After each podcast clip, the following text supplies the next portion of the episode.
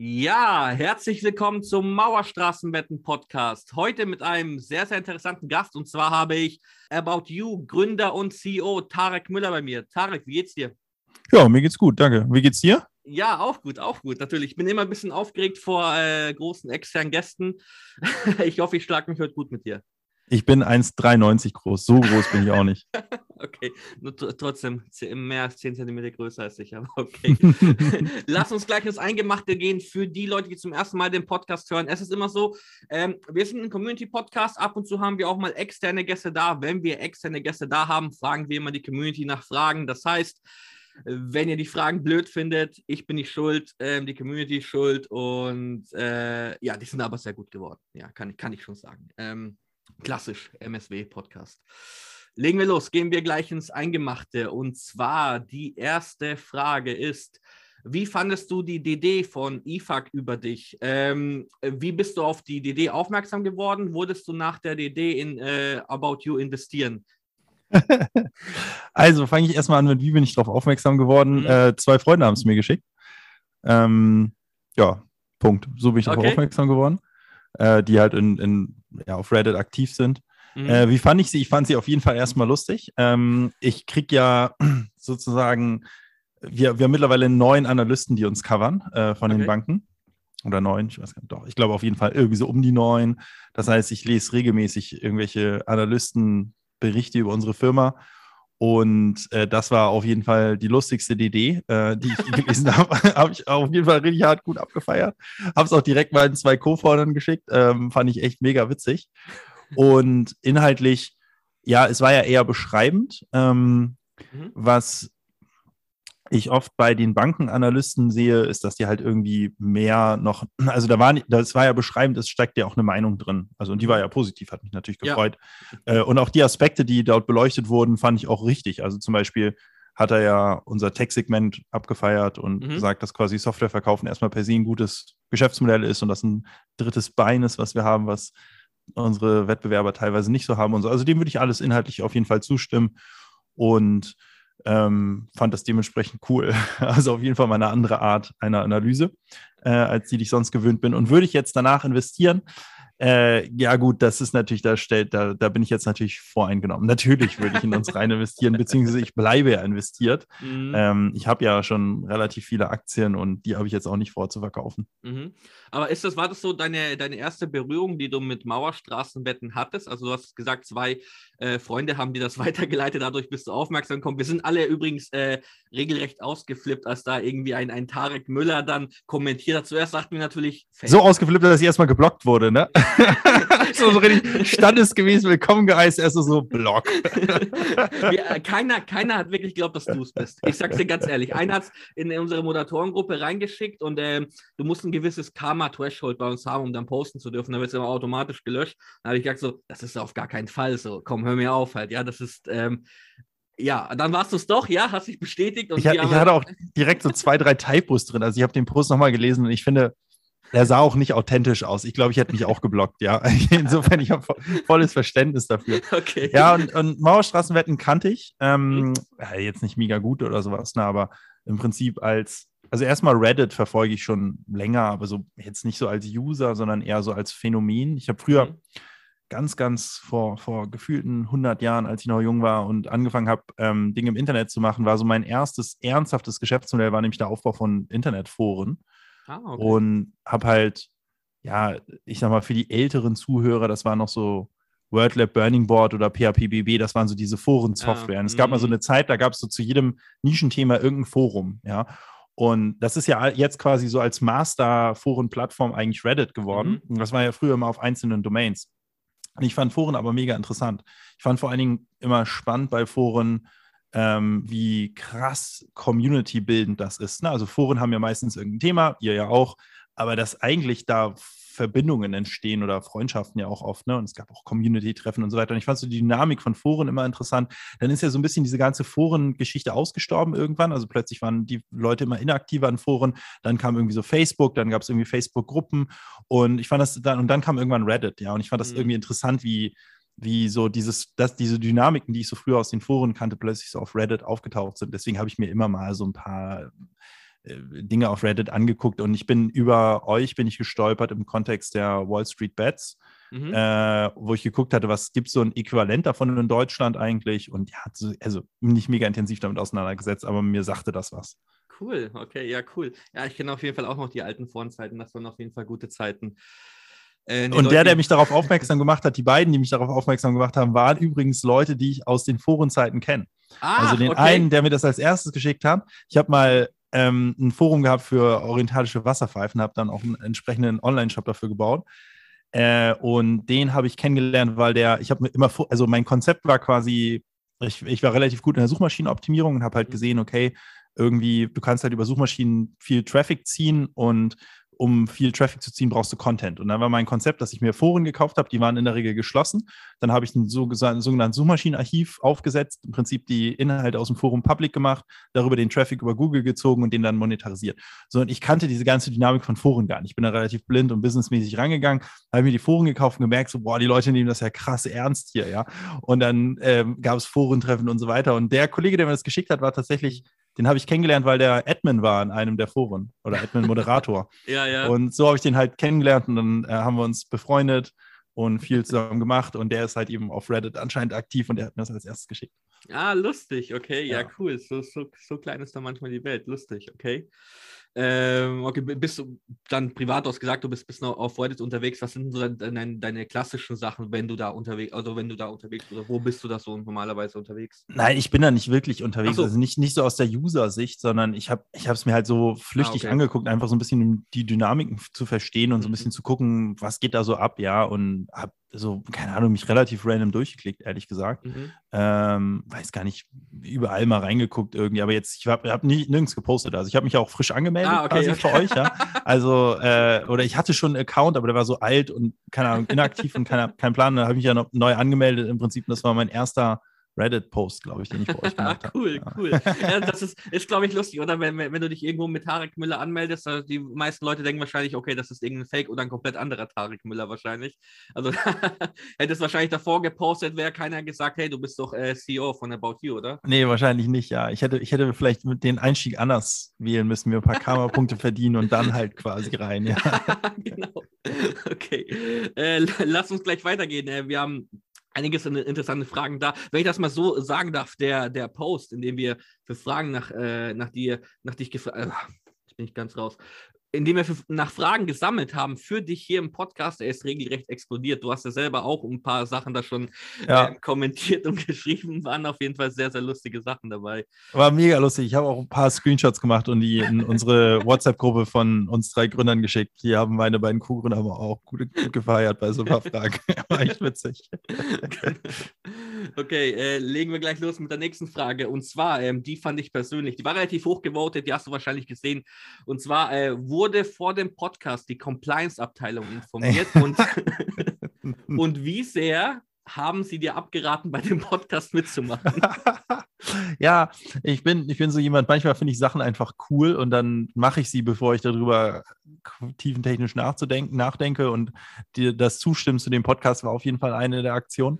Äh, aber es hat, das Konzept hat mich weit gebracht, ja, erst zu tun und dann nachzudenken. Bei manchen Entscheidungen oft denke ich auch erst nach und tu dann. Ähm, und nein, ich habe das nicht mit der Compliance-Abteilung abgeklärt und habe es auch bis heute nicht getan. ähm, aber das ist relativ normal, die sind das schon gewöhnt, äh, dass ich irgendwas mache und die davon danach dann erfahren. Äh, allerdings weiß ich mittlerweile, glaube ich, auch, was ich sagen darf und mm. was mhm. nicht. Also ich sag mal, das Risiko, also wenn der reine, die reine Compliance-Abteilung kriegt immer so ein bisschen so ein nervöses Zucken, wenn äh, ein Vorstand irgendwas macht, was nicht quasi abgestimmt ist, ja, oder wo die Fragen vorher abgestimmt wurden oder irgendwie sowas. Ne? Mhm. Ne? Aber ich finde immer, ich finde, da muss man sozusagen das nervöse Zucken halt gegen das Risiko abwägen und gegen die Qualität dessen, was man halt abliefert. Und ich mache ja häufiger Podcasts, zum Beispiel bei OMR bin ich ab und an als Stammgast und auch andere Sachen. Und ich gehe da immer eigentlich unvorbereitet rein. Und wir stimmen die Themen nie vorher ab. Und auch wir hier haben gerade drei Minuten Vorgespräch gehabt und dann hast du auf Record gedrückt. Ja, und ich finde das aber irgendwie das Schönste. Ich finde halt, wenn man jetzt vorab alles abklärt, ne, und das, also ich finde, das hört man halt. Ne? Ich höre mhm. auch selbst gerne Podcasts und ich höre auch gerne Podcasts mit irgendwelchen Vorständen oder CEOs oder mhm. sowas. Und ich finde, man merkt irgendwie, ob das vorher abgestimmt war oder ob die Fragen halt spontan kamen. Deswegen, ich habe mir die Fragen auch vorab angeguckt, aber ich habe sie mir jetzt nicht so im Detail angeguckt, weil ich mhm. irgendwie die Spontanität eigentlich liebe bei Podcasts und ich möchte mir die nicht nehmen lassen durch irgendeine Compliance-Abteilung. Ah, und cool. bisher bin ich ja auch noch nicht im Gefängnis, also insofern hat es ja bisher ganz gut funktioniert. Ja, wir, wir, haben ja auch noch keine Verhältnisse wie ein Elon Musk, der irgendwie was twittert oder so. Also ich glaube, da bist du auf jeden Fall noch auf der guten ja. Seite. genau, das bringe ich auch immer an. Guck mal, es könnte noch schlimmer sein. Ja, ja genau. Ich twitter wenigstens nicht. Ja, und dann guck aber mal, wie Tesla bewertet ist. Also äh, so schlimm ja. kann es dann auch nicht sein. Ne? Ja, das ist wahrscheinlich eher die Ausnahme als die Regel. Ja, ja glaube ich auch. Glaub ich also ich glaube, ich würde die Community noch, noch nicht darüber abstimmen lassen, ob ich Aktien verkaufe kaufen soll oder nicht. Ja, sehr cool. Was mir da einfällt, ähm, was wahrscheinlich so ein cooler, ich weiß gar nicht, ob du, da, ob, ob, du bei dem Podcast schon dabei warst, aber das wäre mal was für dich äh, von äh, Wirtschaftswoche Chefgespräche mit, ich weiß jetzt gar nicht, wie er heißt, aber der hat auch immer sehr interessante Gäste dabei und da geht es auch so, reden so CEOs immer ein bisschen drüber. Ja. Äh, ich weiß gar nicht, ob du da warst. Da war ich schon ich, drin, glaube ah, ich. War, ja, ja, ja, ist aber schon zwei Jahre her. Ja. Ah, okay. Ja, gut, ich, ich höre den noch nicht zwei Jahre. Deswegen, das ist jetzt meine Ausrede, den noch nicht gehört zu haben. Aber werde ich nach, nach, äh, nachziehen. Äh, lass uns direkt weitermachen. Ähm, das ist, die Geschichte fand ich, fand ich persönlich sehr interessant, weil da musste ich mich erstmal einlesen, nachdem das Nutzer geschrieben hat, weil das war mir nicht bewusst. Und zwar, ähm, du bist mal ganz, ganz früher äh, für den Bau einer Fabrik in äh, China in Vorleistung gegangen. Kannst du uns dazu mehr erzählen? Ja, das ist auf jeden Fall eine meiner geschäftlichen Jugendsünden. äh, also da, dazu muss man erstmal vielleicht sagen, ich habe mit 13 meinen ersten Computer bekommen und bis zu dem Zeitpunkt dachte ich, Internetsurfen ist ein Computerspiel, wo man halt, weil ich kannte schon so Playstation und dachte halt, das ist irgendwie so Playstation in was anderes, aber im Wesentlichen surft man anscheinend auf irgendeiner Welle so. Mhm. Und naja, und dann habe ich halt verstanden, was das Internet ist, habe mit Daddeln angefangen, habe Counter-Strike gespielt, Soldier of Fortune und dann einen Clan gehabt und dann brauchen wir eine Website. Dann habe ich die Website gebaut und mich dann so ein bisschen mit Werbung beschäftigt ähm, auf der Website, weil wir irgendwie unseren Server refinanzieren wollten. So, der Server hat 5 Euro gekostet, keiner hatte so richtig Lust, sein Taschengeld rein zu investieren. Und da hatte ich halt die Idee, okay, komm, lass einfach Werbung auf unserer Clan-Website einbauen. So, gesagt, getan, sechs Monate und 12.000 Tutorials später war die Werbung drauf. Und das hat halt ganz gut funktioniert. Wir haben nicht nur 5 Euro eingenommen, sondern 30 im Monat. Das war so für mich eigentlich der Startschuss im Internet. Habe dann angefangen, mich damit zu beschäftigen, habe gesehen, es kommt total viel Traffic über Google auf unsere Website, obwohl es nur eine kleine Website ist. So bin ich dann an die Foren gekommen, habe dann relativ viele Foren aufgebaut. Habe mir dann irgendwann angeguckt, wer wirbt da eigentlich auf meinen Foren, festgestellt, es sind überwiegend Online-Shops und dann mit 16 meinen ersten Online-Shop gebastelt. Mhm und der erste Online-Shop waren Pokerplatten, die ich verkauft habe, weil ich so ein Forum hatte rund um Pokerstrategien. Mhm. Und der zweite waren orientalische Wasserpfeifen und dann folgten halt weitere Online-Shops, Teleskope, Modellbau, das alles Mögliche. Naja, und die, Orient äh, die Pokerkoffer, die habe ich in China produzieren lassen. Das hat echt mega gut funktioniert, kam immer alles pünktlich an, war super geil. Und die orientalischen Wasserpfeifen habe ich in Ägypten produzieren lassen. Und das kam nie pünktlich an, war immer fehlerhaft und war echt alles so ein bisschen desastermäßig. Und dann war das Geschäft aber voll explodiert. So, ich war dann, glaube ich, da war ich 18, da war ich Europamarktführer für orientalische Wasserpfeifen, ein paar Millionen Umsatz gemacht damit, auch echt profitabel. Äh, das alles noch so neben der Schule. Und dann hatte ich halt die Idee, okay, irgendwie so, hm, China-Produktion der Pokerkoffer funktioniert voll gut und orientalische Wasserpfeifen funktioniert nicht so gut.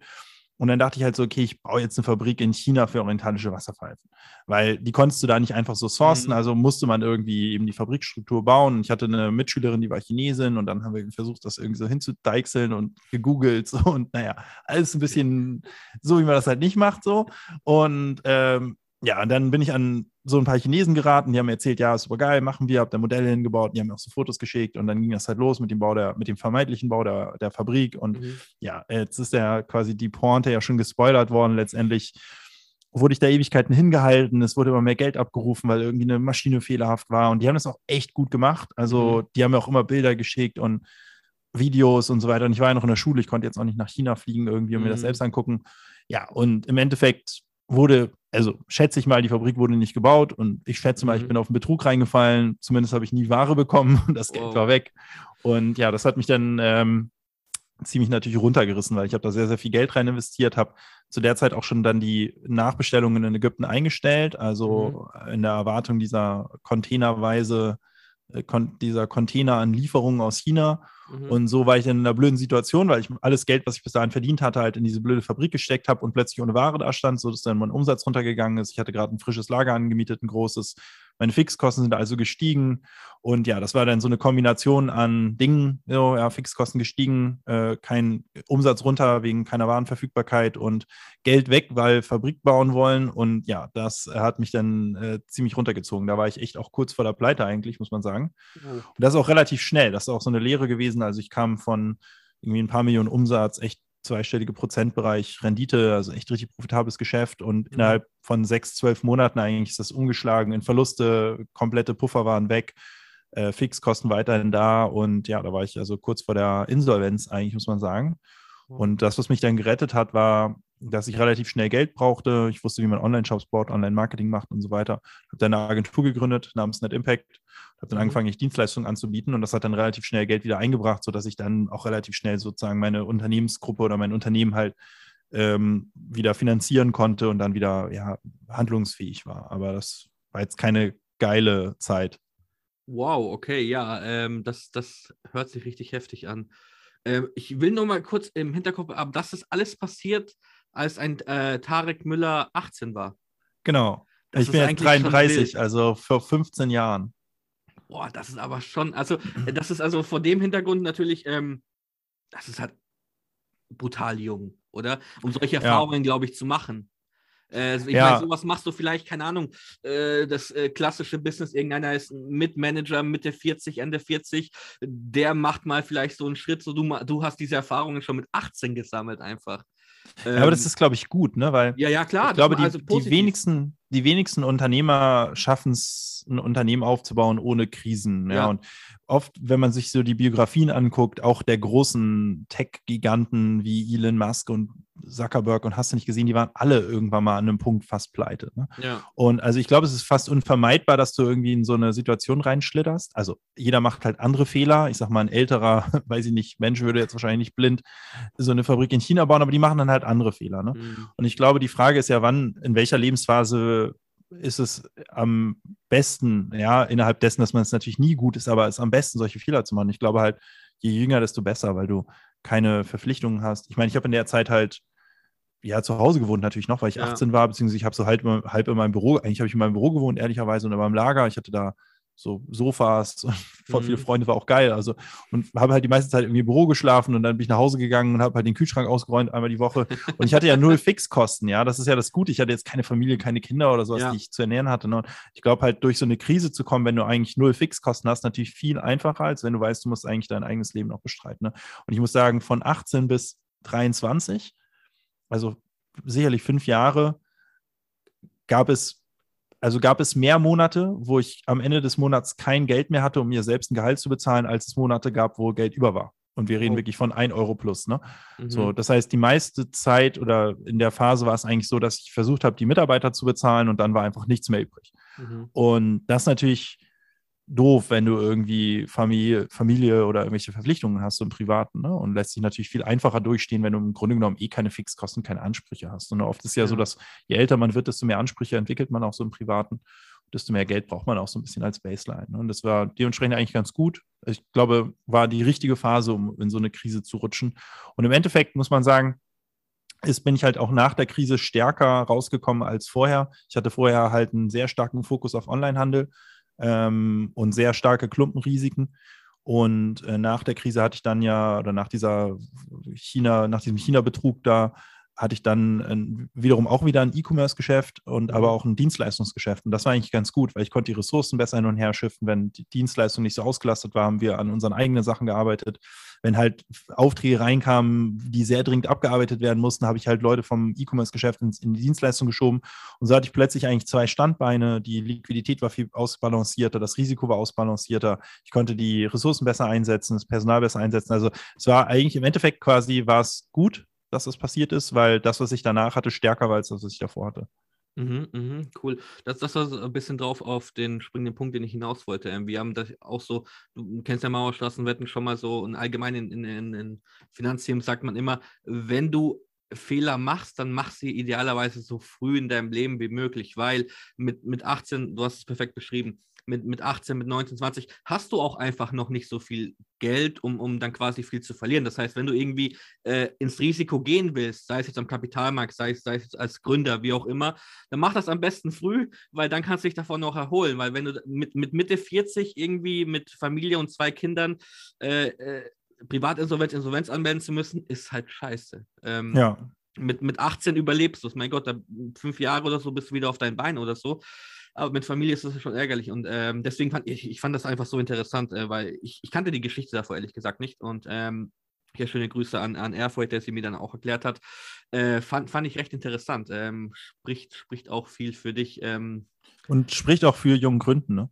Ja. Weil plus, ich meine, man muss ja hinzusagen, ich glaube mittlerweile in Deutschland, ähm, wenn man sich jetzt irgendwo bewirbt und man hat irgendwie eine Phase, wo man gegründet hat und das hat irgendwie nicht geklappt, ist nicht mehr so schlimm mittlerweile. Aber ich glaube, es wird, je jünger man ist, desto weniger schlimm ist es, beziehungsweise desto positiver ist es eigentlich auch. Ne? Also ich glaube, selbst wenn man sagt, man möchte Konzernkarriere machen beispielsweise, ist ja eine junge Gründung, selbst wenn sie nicht klappt, heutzutage total positiv angesehen im Lebenslauf. Je älter man wird, desto schwieriger wird das aber. Du hast ja nicht nur das Geldthema, du hast ja auch so eine Art Peer-Druck-Thema. Ne? Also wenn du halt 40 mhm. bist und deine Freunde haben alle ein geiles Auto und was weiß ich was und du gründest dann und krebst also rum, was die ersten paar Jahre in der Regel der Fall ist, ja, so ist eigentlich finanziell ziemlich pleite, ja, dann ist das halt nicht so cool. Du kriegst halt auch gesellschaftlichen Druck, Peer-Druck, ist nicht so geil im Lebenslauf, je älter man ist. Also das heißt, ich kann nur jedem empfehlen, früh zu gründen, wenn man über Gründung nachdenkt. Hm, das ist ein cooler Tipp, cooler Tipp. Äh, Tarek, lass uns direkt weiter. Äh, ist, ist Tarek übrigens okay, weil ähm, du hast. Äh, ich bin der Einzige, der nicht anonym unterwegs ist bei euch. Ne? Ich habe sogar ein ja. Bild hochgeladen. Ich habe alles. Ich, bin, ich finde, dafür sollte ich nochmal gebannt werden. Einfach aus Prinzip nochmal ganz kurz so. Ich meine, das geht ja gar nicht, ja. Ich hab's einfach, du, du brichst eigentlich alle Regeln bei uns, aber trotzdem. Ich weiß. Äh, es, ich, jetzt kann ich da sagen, es ist nur ein Alias. Nein, das ist nicht. Sehr geil. Ähm, nee, Tarek, lass uns direkt mal weitermachen. Ähm, und zwar, äh, du, wie kamt ihr auf die Idee oder beziehungsweise die, die Otto-Gruppe, wie kamt ihr auf die Idee, About You zu gründen? Äh, wolltet ihr einfach Zalando kopieren oder was war der Grund? Bleibt im Hinterkopf, das sind User-Fragen, okay? Also, Ey, die zu den schlimmen Fragen sind noch gar nicht gekommen. äh, richtig, richtig. Das ist eine total berechtigte Frage. ähm, ähm, ja, also wie gerade beschrieben, war ich halt in dieser Lebenskrise da mit 18 mhm. und habe dann eine Agentur gegründet namens Net Impact und darauf folgte, also das hat sehr gut funktioniert mit den Dienstleistungen, da habe ich irgendwann noch eine Unternehmensberatung gegründet namens eTribes. Die gibt es auch heute noch, ist auch echt eine der großen äh, Unternehmensberatungen rund, rund um digitale Transformation mit über 100 Beratern, was für eine Beratung schon ziemlich groß ist, achtstelligen Honorarumsätzen, also sehr, sehr geil eigentlich. Mhm. Und mit eTribes habe ich diverse Konzerne beraten. Ging immer um die Frage eigentlich, wie kann ich mein Geschäft transformieren? Und die Otto Group war einer meiner Kunden. Und die kamen dann 2013 an und haben mich kontaktiert und gesagt, wir haben hier so ein Projekt, ähm, komm mal rum. Und ich, das war sogar schon 2012. Ich weiß das noch ziemlich genau, weil der Kickoff war am Tag nach unserer Weihnachtsfeier. War auf jeden Fall hart. Ähm, ich bin auf jeden Fall mit so angekommen, war auf jeden Fall gut verschallert noch vom Abend davor. Und ich habe mich an so, einer, an so einem Liter, ich habe dann so diese Kaffeekanne einfach mitgenommen zu meinem Stuhl und habe einfach versucht, mich am Leben zu halten. Ähm, und dann haben die halt gesagt, ja, hey, wir wollen quasi uns mal die Frage stellen, wie wir letztendlich ein Konzept oder wie ein Konzept aussehen müsste, was letztendlich junge Kunden adressiert äh, zu, um, und Mode, Mode, Mode im weiteren Sinne verkauft. Und meine Empfehlung im ersten Schritt war, macht das nicht so, steckt euer Geld nicht in B2C-Mode, ähm, weil es gibt schon Zalando, Amazon, Otto, bla, mhm. ASOS, sondern steckt euer Geld in Infrastruktur, also steckt euer Geld in, in Payment, Dienstleistungen, die ihr am Markt anbietet oder in Logistik, ja, weil ich immer der Überzeugung war, im Goldrausch solltest du Schaufeln verkaufen und es ist klar ein Goldrausch im E-Commerce gewesen, also und jeder, jeder konnte E-Commerce machen, mehr oder weniger. Also die Eintrittsbarrieren waren relativ gering, aber jeder E-Commerce-Player wiederum braucht Payment und Logistik. Mhm. Äh, und das kann jetzt nicht jeder Student mal so aus dem Nichts gründen. Ne? Und naja, haben die auch gemacht. Also im Endeffekt haben die auch in die Bereiche irgendwie investiert, so, aber haben halt gesagt, so, jetzt hältst du mal die Klappe, halt dich mal weiter an deinem Kaffee da fest und mach mal einfach, was wir dir sagen hier, ja. Also so, so haben die es natürlich gesagt, ja. das netter gesagt. Ne? Ähm, naja, und dann haben wir halt angefangen, uns ein bisschen mit dem Markt auseinanderzusetzen. Eigentlich war dann für mich eigentlich relativ schnell die Erkenntnis, dass ich falsch lag mit der Annahme, dass dieser Markt schon verteilt ist. Ähm, und dieser Blick auf Zalando und Co. eigentlich ein, nur ein Ausschnitt des Marktes ist, nämlich der, Markt, der Marktteil, wo es eher darum geht, einen Bedarf zu decken. Also du weißt, du brauchst eine Jacke und dann gehst du als Zalando oder Amazon und kaufst und guckst dann, gehst in die Jackenkategorie und kaufst eine Jacke oder du weißt schon ganz konkret, was du möchtest, willst irgendwie einen Artikel nachkaufen, gehst zu Amazon, gibst in die Suche ein. Das ist ja klassische Bedarfsdeckung, auf die Amazon und Zalando sehr, sehr effizient ausgerichtet sind. Und wenn man sich aber den Modemarkt anguckt, ist eigentlich der Großteil der Euros, die ausgegeben werden im Modemarkt, sind impulsgetrieben. Leute gehen in die Innenstadt, wissen eigentlich noch gar nicht so richtig, was sie wollen, stöbern so ein bisschen mhm. rum und kaufen am Ende irgendwas aus dem Impuls heraus. Und das sind über 50 Prozent der Umsätze im Offline-Bereich ähm, gewesen, auch heute noch. Und da hatten wir so das Gefühl, der Bereich ist eigentlich überhaupt noch nicht digitalisiert. Und das hat so ein bisschen auch meine Meinung eigentlich geändert in der Frage, gibt es eigentlich noch Potenzial für einen weiteren Modeplayer? Plus, dass so die gefühlte Größe von Zalando, oder nehmen wir jetzt mal einfach heute, ja, also wenn man da draußen die Leute fragt, so, hey, Zalando, About You, die zwei größten quasi, was denkst du, wie viel Marktanteile machen die so im Online-Modemarkt aus, ne? Dann sagen, denken die Leute so, ja, irgendwie so 50 Prozent oder sowas, ne? Das ist aber überhaupt nicht so. Also wenn man sich das eben auf europäischer Basis anguckt, dann machen die größten Player, also Zalando, About You, Amazon, ASOS, Otto halt irgendwie unter 20 Prozent des Marktanteils aus von Online-Mode.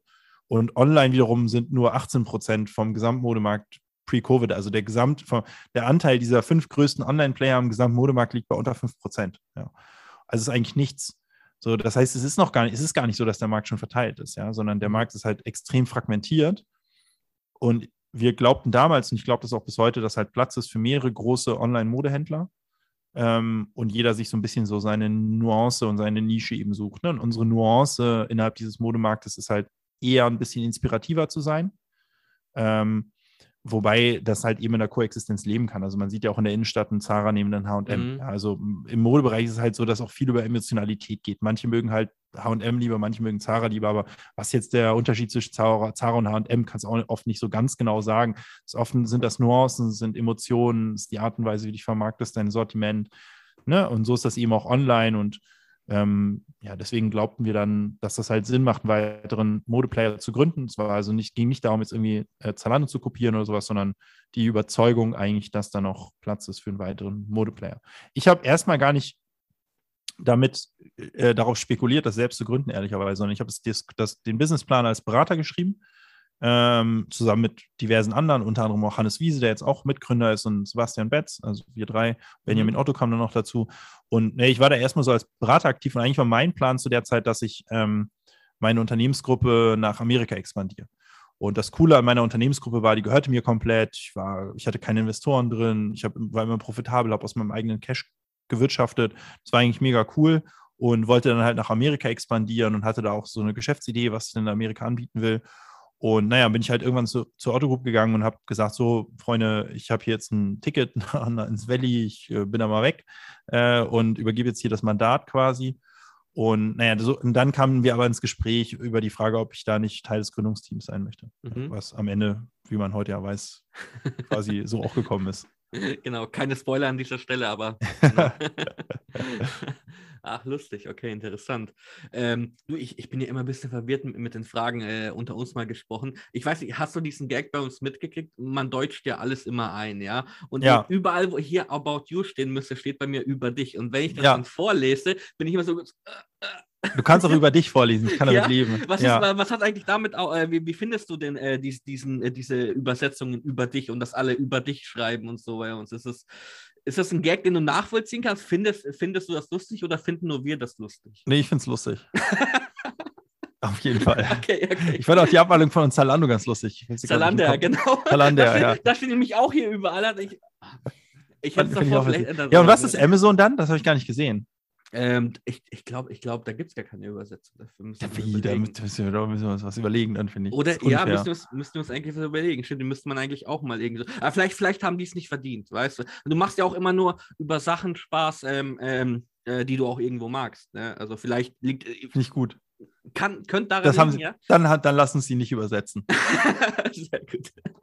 Okay, ähm, wir kommen schon zwar zur, zur ich sage, ich nenne es jetzt mal die letzte sachliche Frage.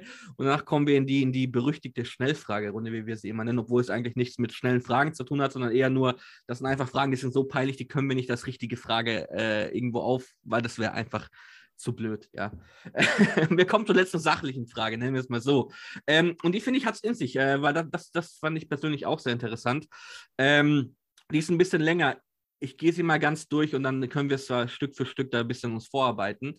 Ähm, und zwar, inwiefern ist die Unterstützung von Fast Fashion mit dem Konzept von Umweltfreundlichkeit und Nachhaltigkeit vereinbart? Kann das überhaupt, äh, kann das eine überhaupt mit dem anderen Hand in Hand gehen? Wird da nicht gerade auch in dieser Branche viel Grünwaschung betrieben. Greenwashing, ja. also, ähm, erstmal muss man, denke ich, feststellen, dass die Modebranche keine besonders planetenfreundliche Industrie ist. Ähm, weil der ganze Produktionsprozess oft, also unter bedenklichen Arbeitsbedingungen stattfindet, aber auch die Art und Weise, wie Stoffe verarbeitet werden, ähm, nicht besonders toll ist und dann die ganze Verschiffung, der ganze Transport natürlich eine ganze Menge Emissionen verursacht. Dann das Ganze irgendwie in Polybeutel, Polybeutel, also Plastikbeutel gewickelt wird. Übrigens auch offline, ja. Die Offliner, die packen das nur vor, aus, bevor der Kunde das ah. sieht. Ähm, und dann, und das ist eigentlich das Dramatischste an der ganzen Sache, die Sachen verkauft werden und im Schnitt, im europäischen Schnitt, Konsumenten Kleidung siebenmal tragen, bevor sie dann im Müll landet. Und ein Fünftel der Kleidung kein einziges Mal getragen wird. Das heißt, wenn man sich mal so diese ganze Kette anguckt, mhm. von das ist irgendwie relativ kompliziert, ein Stück Kleidung zu produzieren und dann wird das natürlich nicht jetzt quasi um die Ecke produziert, sondern meistens ziemlich weit weg und kommt dann hierher und dann wird es nur siebenmal getragen. Das ist so nicht nachhaltig. Und ich glaube, jetzt ist die Frage, okay, was kann man da jetzt tun, ja, also als Unternehmen und auch als Konsument. Und es gibt ja mehrere Ansätze. Es gibt den Ansatz zu sagen, man muss die Produktionsbedingungen verbessern, also Arbeitsbedingungen natürlich, aber auch das ganze, den ganzen Produktionsprozess, die Stoffe, die man verwendet, eben nachhaltiger gestalten. Das ist zum Beispiel ein Thema, was wir sehr stark treiben. Das heißt, wir haben uns das klare Ziel gesetzt, den Anteil nachhaltiger produzierter Ware auf About You zu erhöhen. Wir sind mittlerweile schon bei über 20 Prozent. Jetzt kann man sich darüber streiten, was ist jetzt nachhaltig, was nicht. Ja, das ist immer ein bisschen fuzzy. Wir versuchen da am Ende möglichst objektiv zu sein, indem wir eben Zertifikate nutzen. Auch da kann man sich darüber streiten, ob diese Zertifikate alle auch ihr Zertifikat verdient haben.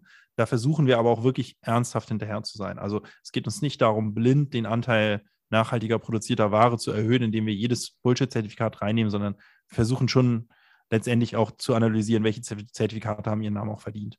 Und die Idee dahinter ist eigentlich, den Anteil nachhaltiger produzierter Ware zu erhöhen, den Anteil nicht nachhaltiger produzierter Ware zu senken, plus auch so eine Art Positive Nudging herzustellen, indem wir, wenn man bei uns auf der Website ist, ähm, dem Algorithmus eigentlich sagen, ähm, priorisiere nachhaltiger produziertere Ware. Das heißt, der Kunde sieht tendenziell mehr Artikel, die nachhaltiger sind, als es der Fall wäre, wenn man rein nach Algorithmik gehen würde. Ja, also das, das Positive Nudging, dass du die Visibilität dieser mhm. Artikel eben erhöhst ne, und den Konsumenten eben damit positiv drauf hinschubst.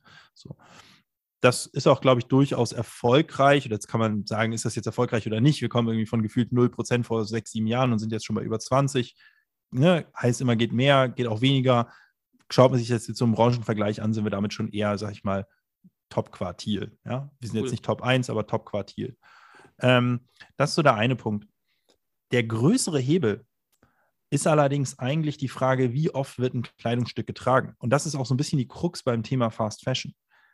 Beispiel, wenn man die Wahl hat zwischen einem nachhaltig produzierten Artikel und den trägt man dann fünfmal oder einem Fast Fashion Artikel und den trägt man 30 Mal, ist der 30 Mal getragene Fast Fashion Artikel wahrscheinlich in seiner Summe der nachhaltigere, äh, die, die nachhaltigere Wahl gewesen.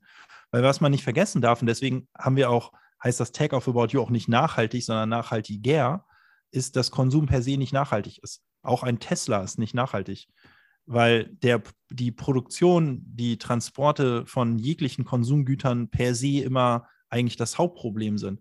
Und deswegen glauben wir sehr stark daran, dass ein Hebel liegt darin, nachhaltiger produziertere Ware zu verkaufen, aber der größte Hebel liegt eigentlich darin, die Tragehäufigkeit zu erhöhen. Und das eigentlich auch unabhängig davon, ob das Fast Fashion ist oder nicht. Idealerweise kauft man einen nachhaltig produzierten Artikel und trägt den ganz oft. Ja? Mhm. Aber letzteres ist eigentlich der Hebel. Und deswegen haben wir beispielsweise auf About You vor zwei Jahren schon einen Second-Hand-Bereich eingeführt. Weil, wenn man sich jetzt überlegt, okay, der, also viele Konsumenten wollen aber halt einfach ständig was Neues, ähm, ist eigentlich die einzige Lösung, wie du das übereinander kriegst, aus unserer Sicht halt die Einführung von Secondhand. Also, dass man halt sagt, okay, guck mal, du willst dich jetzt neu einkleiden, weil du willst irgendwie nicht das gleiche tragen, was alle schon kennen. Mhm. Dann kauf doch vielleicht einen Secondhand-Artikel und die Artikel, die du in deinem Kleiderschrank hast, die du nicht mehr trägst, gib die doch weiter, bevor du die in Hausmüll wirst. Und so schafft man es eigentlich quasi, die Tragehäufigkeit zu erhöhen, indem man dann idealerweise in der Theorie eben dafür sorgt, dass beispielsweise ein Kunde es 20, 30 Mal trägt, dann weitergibt, der nächste Kunde es nochmal 20, 30 Mal trägt. Damit hat man die Tragedauer massiv erhöht. Trotzdem hat der Kunde was Neues in der Garderobe. Neues in dem Sinne, dass er das vorher da nicht hatte. Es ist eigentlich ein Second-Hand-Artikel. Und das ist eigentlich für uns quasi der größte Hebel. Und da mhm. sind wir sehr aktiv. Wir haben die Second-Hand-Kategorie sehr prominent drauf. Wir haben uns dazu committed, dass wir als, als Not-for-Profit betreiben ähm, diesen Bereich. Und wir werden jetzt bald auch einen Rückgabeprozess einführen, dass wenn du was bei About You bestellst, du eigentlich über den Retourenprozess deinen ganzen alten Scheiß reinwerfen kannst wir, und wir den dann im Auftrag der Kunden verkaufen und äh, die sämtlichen Erlöse dieses Verkaufs der Secondhand-Artikel an den Kunden auch weitergeben, der uns die geschickt hat. Also ist eigentlich sehr, sehr einfach machen, den, für die Kunden, eben die Artikel nicht in den Müll zu werfen, sondern in den Zyklus zurückzugeben. So, und jetzt kann man ja trotzdem die Frage stellen, was hat das jetzt, also wie passt das alles damit zusammen, dass ja trotzdem noch Fast Fashion Produkte auf About You sind? Und ich glaube, da muss man halt einfach ganz ehrlich sagen, dass ist, das ist so eine Art innerer Konflikt, den wir auch mit uns tragen, ähm, dass wir halt sagen, wir wollen die Welt verbessern im Bereich Mode ähm, und wir wollen Teil der Lösung sein und nicht Teil des Problems. Auf der anderen Seite müssen wir auch dafür sorgen, dass wir uns selbst dabei nicht riskieren und deswegen versuchen wir das Ganze halt in einer gewissen Balance zu machen. Das heißt, wir reduzieren Fast Fashion ongoing, wir erhöhen quasi permanent den Anteil qualitativ hochwertiger und nachhaltiger produzierter Ware, aber das eben nicht mit der Brechstange. Äh, weil sonst würden wir auch viele Kunden verlieren, die würden dann schlichtweg einfach nicht mehr bei uns kaufen. Und ja, jetzt kann man sagen, keine Ahnung, also wir, haben schon, wir glauben schon daran, dass es mehr Sinn macht, den Massenmarkt mitzunehmen, als jetzt mhm. irgendwie der nächste Avocado-Store zu werden, der halt so eine ganz kleine Nische bedient, die von dem Thema sowieso schon überzeugt ist, ja. Und ja, insofern muss ich sagen, fühle ich mich zumindest damit wohl moralisch, was wir tun. Ähm, nichtsdestotrotz agieren wir halt in einer Industrie, die jetzt nicht, äh, die sicherlich jetzt nicht die klimatechnisch beste Industrie ist. Das muss man schon ganz klar sagen. Ich glaube, das ist jetzt ein Schulter oder ein Schulterschluss, den wir mit dem Konsumenten machen müssen, zu sagen, kauf nachhaltiger, kauf Secondhand, ähm, lass Ware nicht in einem Kleiderschrank rumgammeln, ja, gib sie weiter, irgendwer mag sie vielleicht, bevor sie so komplett out ist. Und äh, das alles mit dem Ziel, eigentlich auch die Produktionsmenge auf der Welt eben zu senken. Weil, also wenn man das mal bis zu, zu Ende denkt, führt das eben dazu, dass weniger Kleidung auf der Welt produziert werden würde. Interessant, okay. Interessant. Ähm, ich, ich, ähm, wow, ich bin ein bisschen, ein bisschen geschockt. Ich fand die Frage sehr interessant. Ich habe nicht so eine äh, detaillierte Antwort darauf erwartet. Ähm, ich kann ja auch, also die, die, die Nutzer werden, werden das bestimmt sehr feiern, alleine weil du das Wort Hebel ganz oft benutzt hast und das ist bei uns ein Running Gag. Äh, das werden sie auf jeden Fall sehr feiern. Ähm, habe ich schon gemerkt. ja, ich bin auch Hebel. immer so, ich habe ah, okay, ja. Ich habe aber auch noch eine Frage. Was ist der Podcast-Fluch? Worauf habe ich mich hier eingelassen? Oh, oh, oh.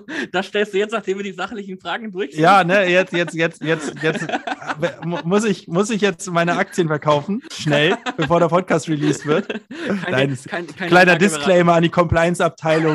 nein, nein, nein. Ich, ich bin doch in der Locker-Period übrigens, Leute, ich kann gar nicht verkaufen. Es ist, das ist tatsächlich der, der Podcast-Flug, ja. Ähm, erfahrungsgemäß, aber ich, ich weiß gar nicht, ob das so sehr, ähm, also es liegt nicht so sehr am Podcast, es ist halt einfach nur ein großes, ein großer Zufall. Alle, äh, es ist ja ein Community-Podcast und die meisten Leute, die hier reinkommen, sind aus der Community. Und äh, die Community ist sehr, ähm, ähm, geht sehr stark ins Risiko. Also wir, wir, wir haben Hebel, Zehnerhebel, wir haben äh, verrückte Hebel, äh, verrückte ähm, Aktien, die äh, Derivate, die verkauft werden. Also es ist ein sehr, sehr viel Risiko hier drin. Und dann kommen halt immer Gäste und die stellen ein Unternehmen vor, die stellen eine Aktie vor, die stellen eine Strategie vor und dann kommt der Podcast raus und irgendwie eine Woche, zwei Wochen später äh, kommt irgendwie eine Nachricht und wir haben minus 50 Prozent. halt. aber, aber, um den Podcast-Fluch ein bisschen einzudämmen, ähm, du wurdest ja auf der Community gebannt. Von daher bist du ja kein aktives Mitglied der Community. Äh, vielleicht sollte ich auch den Spieß umdrehen und sagen, kauft nicht unsere Aktien. Ja, genau, hat das schon mal genau. jemand probiert, ein, einfach quasi den, den Fluch Nein, umzudrehen und einfach abzuraten vom Kauf? Weil, also ich meine, das müsste doch eigentlich funktionieren, oder? Das ist so ein bisschen Pol und Gegenpol, oder? Also das hat auf jeden Fall noch keiner gemacht. Shortet ähm. unsere Aktien mit dem Zehnerhebel, Leute. oh, Junge. Ähm. Du hast mich komplett rausgebracht. Ähm, aber ja, das hat tatsächlich noch keiner gemacht. Das ist, das ist jetzt ein, ähm, ein Exclusive, das wir hier haben. ich glaube, es ist auch eine perfekte, perfekte Herleitung, Überleitung zur, zur Schnellfragerunde, ähm, wenn, du, wenn du darauf Bock hast. Ja, klar. Sehr gut, und zwar Schnellfragerunde.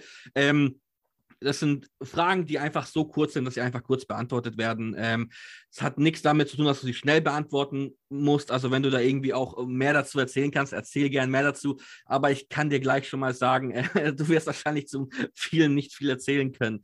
Äh, legen wir gleich mal mit der ersten los. Und zwar, ähm, du weißt oder weißt wahrscheinlich nicht, äh, wir haben ja auch einen äh, kleinen Merch-Shop. Das heißt, wir verkaufen mhm. auch ähm, Hoodies mit, mit unserem Logo drauf und so weiter. Ich habe es jetzt nicht an, aber die Leute sehen eh nicht das Video. Von daher sagen wir einfach, ich trage es jetzt aktuell. Ähm, ab wann gibt es denn offizielles Mauerstraßenwetten-Merch bei About You? Ja, da müsst ihr euch im Wesentlichen darum kümmern. Ne? Also ihr gibt zwei, drei Wege auf About You zu listen. Äh, okay. Der eine ist quasi unseren Einkauf davon zu überzeugen und dann kaufen wir euch im Großhandel ein. Das wird, glaube ich, ein bisschen schwierig. Da seid ihr volumentechnisch wahrscheinlich noch nicht ganz da. Nee. Ähm, der einfachste Weg ist, ähm, wenn ihr über einen, äh, an unseren Marktplatz euch anbindet. Das ist eigentlich auch nicht so ganz einfach. Also auch da gibt es Barrieren. Deswegen gibt es aber für quasi kleinere Aktivitäten so Intermediäre. Und da gibt es zum Beispiel eine Company namens Hey Connect, heißen die, glaube ich. Und da könnt ihr zum Beispiel euer Merch bei denen auf Lager legen. Okay. Und die sind wiederum schon an die ganzen Marktplätze angebunden. Das heißt, wenn ihr das, euer Merch bei denen aufs Lager legt, beispielsweise, dann können die euch mit ein paar Mausklicks auf Zalando, Amazon, Otto, About You und Co. bringen. Weil die haben schon bestehende Verbindungen und die machen auch für euch ah. die Logistik. Das heißt, wenn ihr nicht nur auf About You wollt, sondern auch vielleicht auf Zalando, ähm, dann ähm, oder Otto, ja, äh, ich habe das jetzt einfach mal rückwärts ausgesprochen. Ähm, äh, dann mit, könnt mit, ihr solchen Gag, mit solchen Gags kriegst du mich. Das, das ist genau meins. äh, dann, dann müsst ihr einfach zu so einem Intermediär gehen. Das ist eigentlich relativ okay. easy. Dem müsst ihr natürlich ein bisschen Marge abdrücken, aber ja, äh, also ist, damit kann man das auf jeden Fall mal probieren. Und wenn man dann nämlich schon auf den Plattformen ist und das funktioniert gut, dann kann man sich nämlich überlegen, ob man eine direkte Anbindung an die Plattform macht. Ne? Also mhm. es gibt zum Beispiel auch Amazon mit Fulfillment bei Amazon und so weiter. Und das ist ja immer mit Aufwand verbunden und so weiter. Und das ist eigentlich eine ganz coole Möglichkeit, so ein bisschen zu gucken, welche Plattformen funktionieren und dann die Plattform zu kontaktieren und zu sagen, hey, wir sind über den Interme dem Intermediär bei euch und das funktioniert schon so und so gut, wir haben solche und solche Umsätze. Und dann ist natürlich der Weg der Direktanbindung eben einfacher an und damit erhöht man dann seine Marge im Endeffekt. Hm, okay, interessant. Okay, das heißt, wenn wir, wenn wir ein ähm ich sage mal, wenn wir ein ordentliches Volumen in unseren Merch-Shop kriegen, ähm, dann gehen wir über einen Intermediär rein und wenn es da dann irgendwie gut läuft, kommen wir auf euch direkt zu. Genau. Und dann können wir dann auch den, den Podcast als Link schicken und sagen, wir hatten hier schon mal einen ersten Kontakt, so wir kennen den CEO oder bringt das was? Weiß ich nicht. ich, ich bin jetzt bei uns im Unternehmen nicht gerade für meinen guten Modegeschmack bekannt. Ne? Das muss man dazu sagen. Also ich bin mir nicht ganz sicher, ob das die richtige Strategie ist. Könnt, kommt es hier drauf an, auf wen ihr stoßt wahrscheinlich bei uns, ob das jetzt ein Pro oder ein Con ist. Aber okay. ich würde sagen, Hannes, Sebastian und ich sind so mit die schlecht angezogensten Leute bei uns. Ach, okay. Äh, ja, ja, also ja, ich, ich habe auch echt, also ich, ich, ich sag mal so, ich komme ja eher aus der E-Commerce-Welt. Ich bin jetzt mhm. ja nicht aus, aus der großen, aus der großen persönlichen Liebe zur Mode quasi zu diesem Unternehmen mhm. gekommen, sondern eher, weil ich halt E-Commerce cool finde und Technologien und Online-Marketing und solche Sachen. Und ich hatte auch echt wenig Ahnung von Mode am Anfang. Das ging sogar so weit, dass ich, äh, also wir haben das Unternehmen gegründet, dann waren Sebastian und ich so, wow, geil, wir haben jetzt irgendwie ein Modeunternehmen, lass uns zur Fashion Week. Und dann sind wir so, sind wir so also eigentlich war es so, lass uns zu Fashion Week Partys. So, mhm. und dann ähm, sind wir nach Berlin, niemand hat uns eingeladen zur Party, wir wussten auch nicht, wo die coolen Partys sind. Es war alles ganz schlimm, also es war wirklich ganz schlimm, es war ganz traurig, es war ganz am Anfang, niemand kannte uns, niemand hat es ernst genommen. Und dann haben wir es irgendwie geschafft, auf irgendeine so Party zu kommen. Und dann, weiß ich noch, stand ich in der Schlange und voll aufgeregt und total viele Models da. Und dann, weiß ich nicht, dachte ich so, ich muss jetzt hier Smalltalk machen und habe so, so, ein, so eine Frau vor mir angesprochen, die offensichtlich Model war. Und sind wir so ein bisschen ins Gespräch gekommen und dann meinst du, ja, und es war auch so laut und der Bass hat so die ganze Zeit gedröhnt und dann meine ich halt so zu ihr so, ja, und was machst du hier? Und sie so, ja, ich laufe für McCain. Und ich so, ah, McCain. Und dachte so, diese Chicken Wings halt, ne? Diese Ofen-Chicken Wings. Und dachte doch so, ich so mein, mein Marketingkopf, na okay, haben die jetzt vielleicht Süßkartoffeln rausgebracht oder vegane Chicken Wings oder keine Ahnung, dass sie jetzt hier auf der Fashion Week sind und irgendwie so eine Show machen. Und ich so zu ihr, ah, diese Chicken Wing Pommes Firma, ne? Und die gucke ich so an, Irgendwie so. Und hat sich aber umgedreht und einfach den Kopf geschüttelt. Und was sie halt gesagt hat, das habe ich aber durchs Wummern vom Bass nicht so richtig verstanden, war natürlich Mark Kane. Mark Kane mhm. ist halt so mhm. eine coole Modemarke, die ich damals aber noch nicht kannte. Das war auch so ein Moment, wo ich, glaube ich, für mich auch eingesehen habe, dass ich mich nicht mit Mode auskenne, dass ich in so einer Schlange beim Model eigentlich beim, bei Mark Kane nuschelig ausgesprochen erstmal an Pommes denke. ähm, ja, das war ein Hätte trauriger Tiefpunkt. Können. Ja, hätte auch sein können. Ne? Ja, ne? Ich finde also, das eigentlich total. Ich denke nach wie vor, wenn Mark Kane, wenn McCain irgendwann mal eine vegane Chicken einführt, dann sollten die das vielleicht wirklich auf der Fashion Week ja. promoten. Ne? Das ist eigentlich eine gute Plattform. Ich, ich, ich, ich fand die Idee ich finde die Idee gut. Ich würde vegane Chicken Nuggets kaufen, die so ein Model da präsentiert. Warum nicht? Siehst du, genau diese Gedanken gingen mir auch im Kopf rum. würde ich das auch so machen, wenn ich McCain wäre und vegane Chicken Wings rausbringen würde? Ist das sinnvoll? Gibt es andere Wege? Wie kann man das Social Media technisch am besten promoten? Ja, aber naja, hat auf jeden Fall nicht dazu hat geführt, nicht dass der Smalltalk weitergeführt wurde. Ja. Ja, so viel zum Thema Modekompetenz in der Geschäftsführung.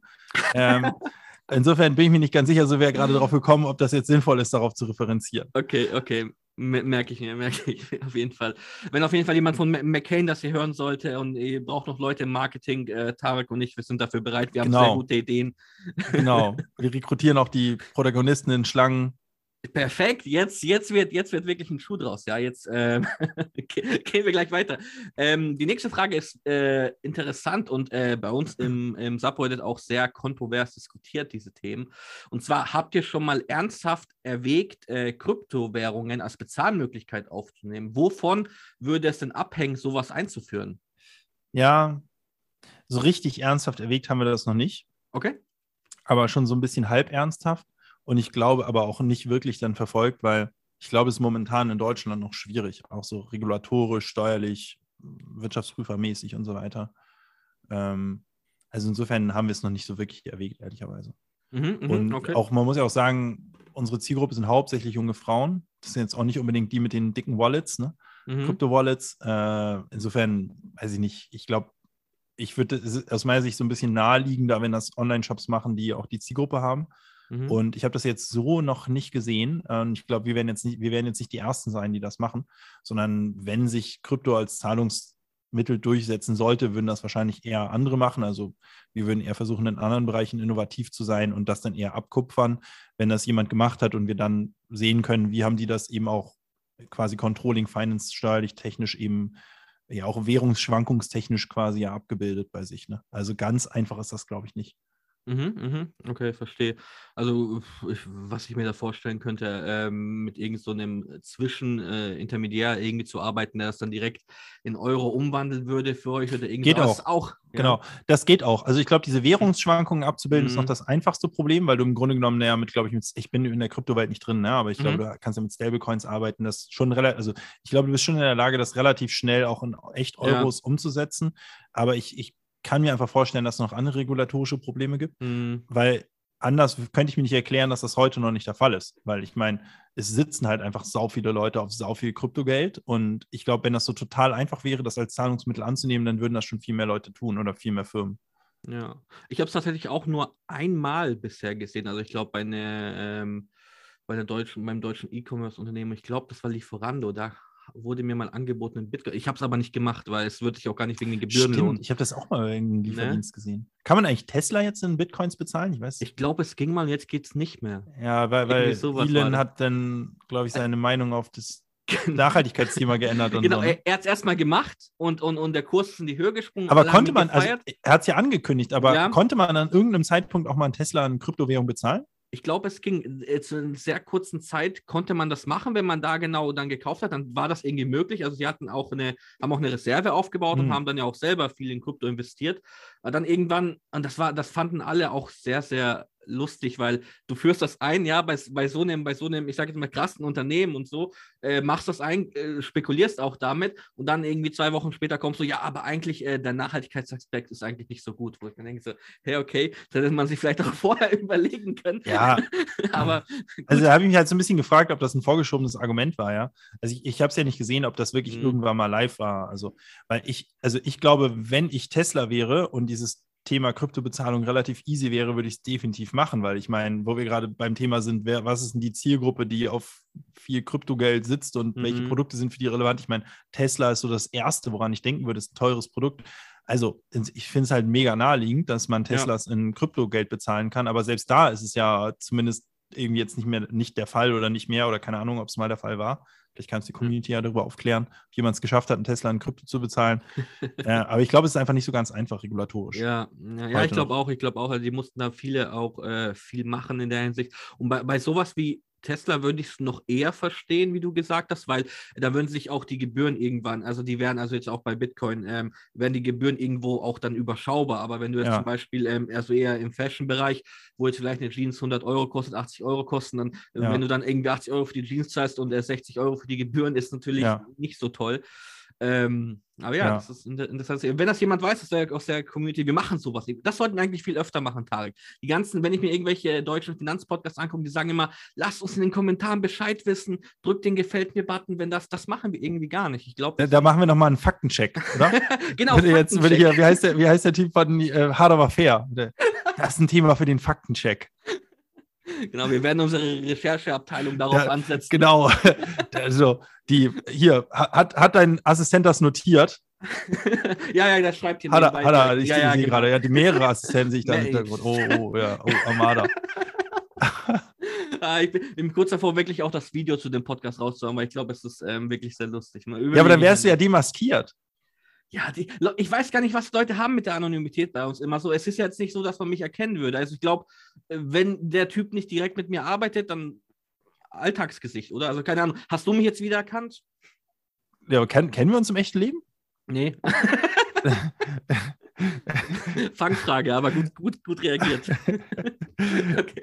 Nee, also da können wir einen Balken bei dir drüber packen oder sowas. Oh Gott, oder, ja, oder, dann denken alle, ich bin Schwerverbrecher oder so. Nee, Krimineller, so Darknet-Lord.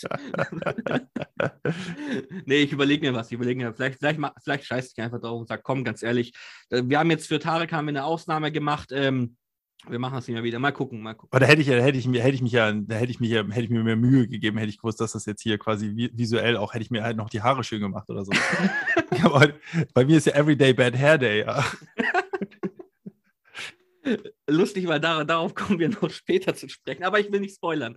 Ähm, lass, uns, lass uns mal zu, zur nächsten Frage kommen. Und zwar, ähm, wir haben es vorhin schon mal kurz angesprochen, aber bestellst du persönlich privat auch bei Zalander bei Zalando habe ich in meinem ganzen Leben noch nie bestellt. Ähm, Fakt. Aber ich habe auch, glaube ich, in meinem ganzen Leben vor About You auch noch nie Klamotten online bestellt, ehrlicherweise. Ich glaube, meine Ach, erste Klamotten-Online-Bestellung okay. war bei About You, ja. Ich bin auch wirklich, äh, wo wir hier beim Thema Nachhaltigkeit waren und so weiter, ich bin echt auch bis heute eigentlich kein großer Modekonsument. Also wenn alle mein Konsumverhalten hätten, dann hätten wir keine Geschäftsgrundlage. Weil also ich bin so, ich kaufe natürlich mittlerweile schon einmal im Jahr oder so bei About You. Ähm, ich mache natürlich Testbestellungen und so weiter, aber die mhm. werden dann nicht ausgeliefert. Also ich bestelle ständig bei About You, aber das sind Testbestellungen mit einem Testaccount, sodass die Auslieferung nicht erfolgt. Da geht es ja darum, dass ich die UX und so weiter checke, aber dass ich jetzt wirklich mir selbst das kaufe, ist wirklich einmal im Jahr vielleicht. Und dann so alle zwei Jahre im Urlaub äh, rush ich so mit meiner Freundin oft durch so einen Zara oder so. Und wenn ich irgendwie ein T-Shirt gefunden habe, was mir gut gefällt, dann kaufe ich das auch zehnmal einfach. äh, oder eine Hose, die kaufe ich dann fünfmal.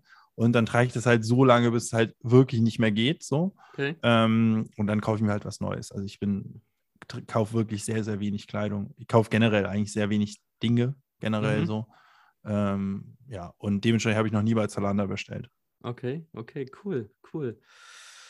Ähm, nächste, nächste Schnellfrage. Und zwar, was war deine ähm, persönliche beste und schlechteste Investmententscheidung?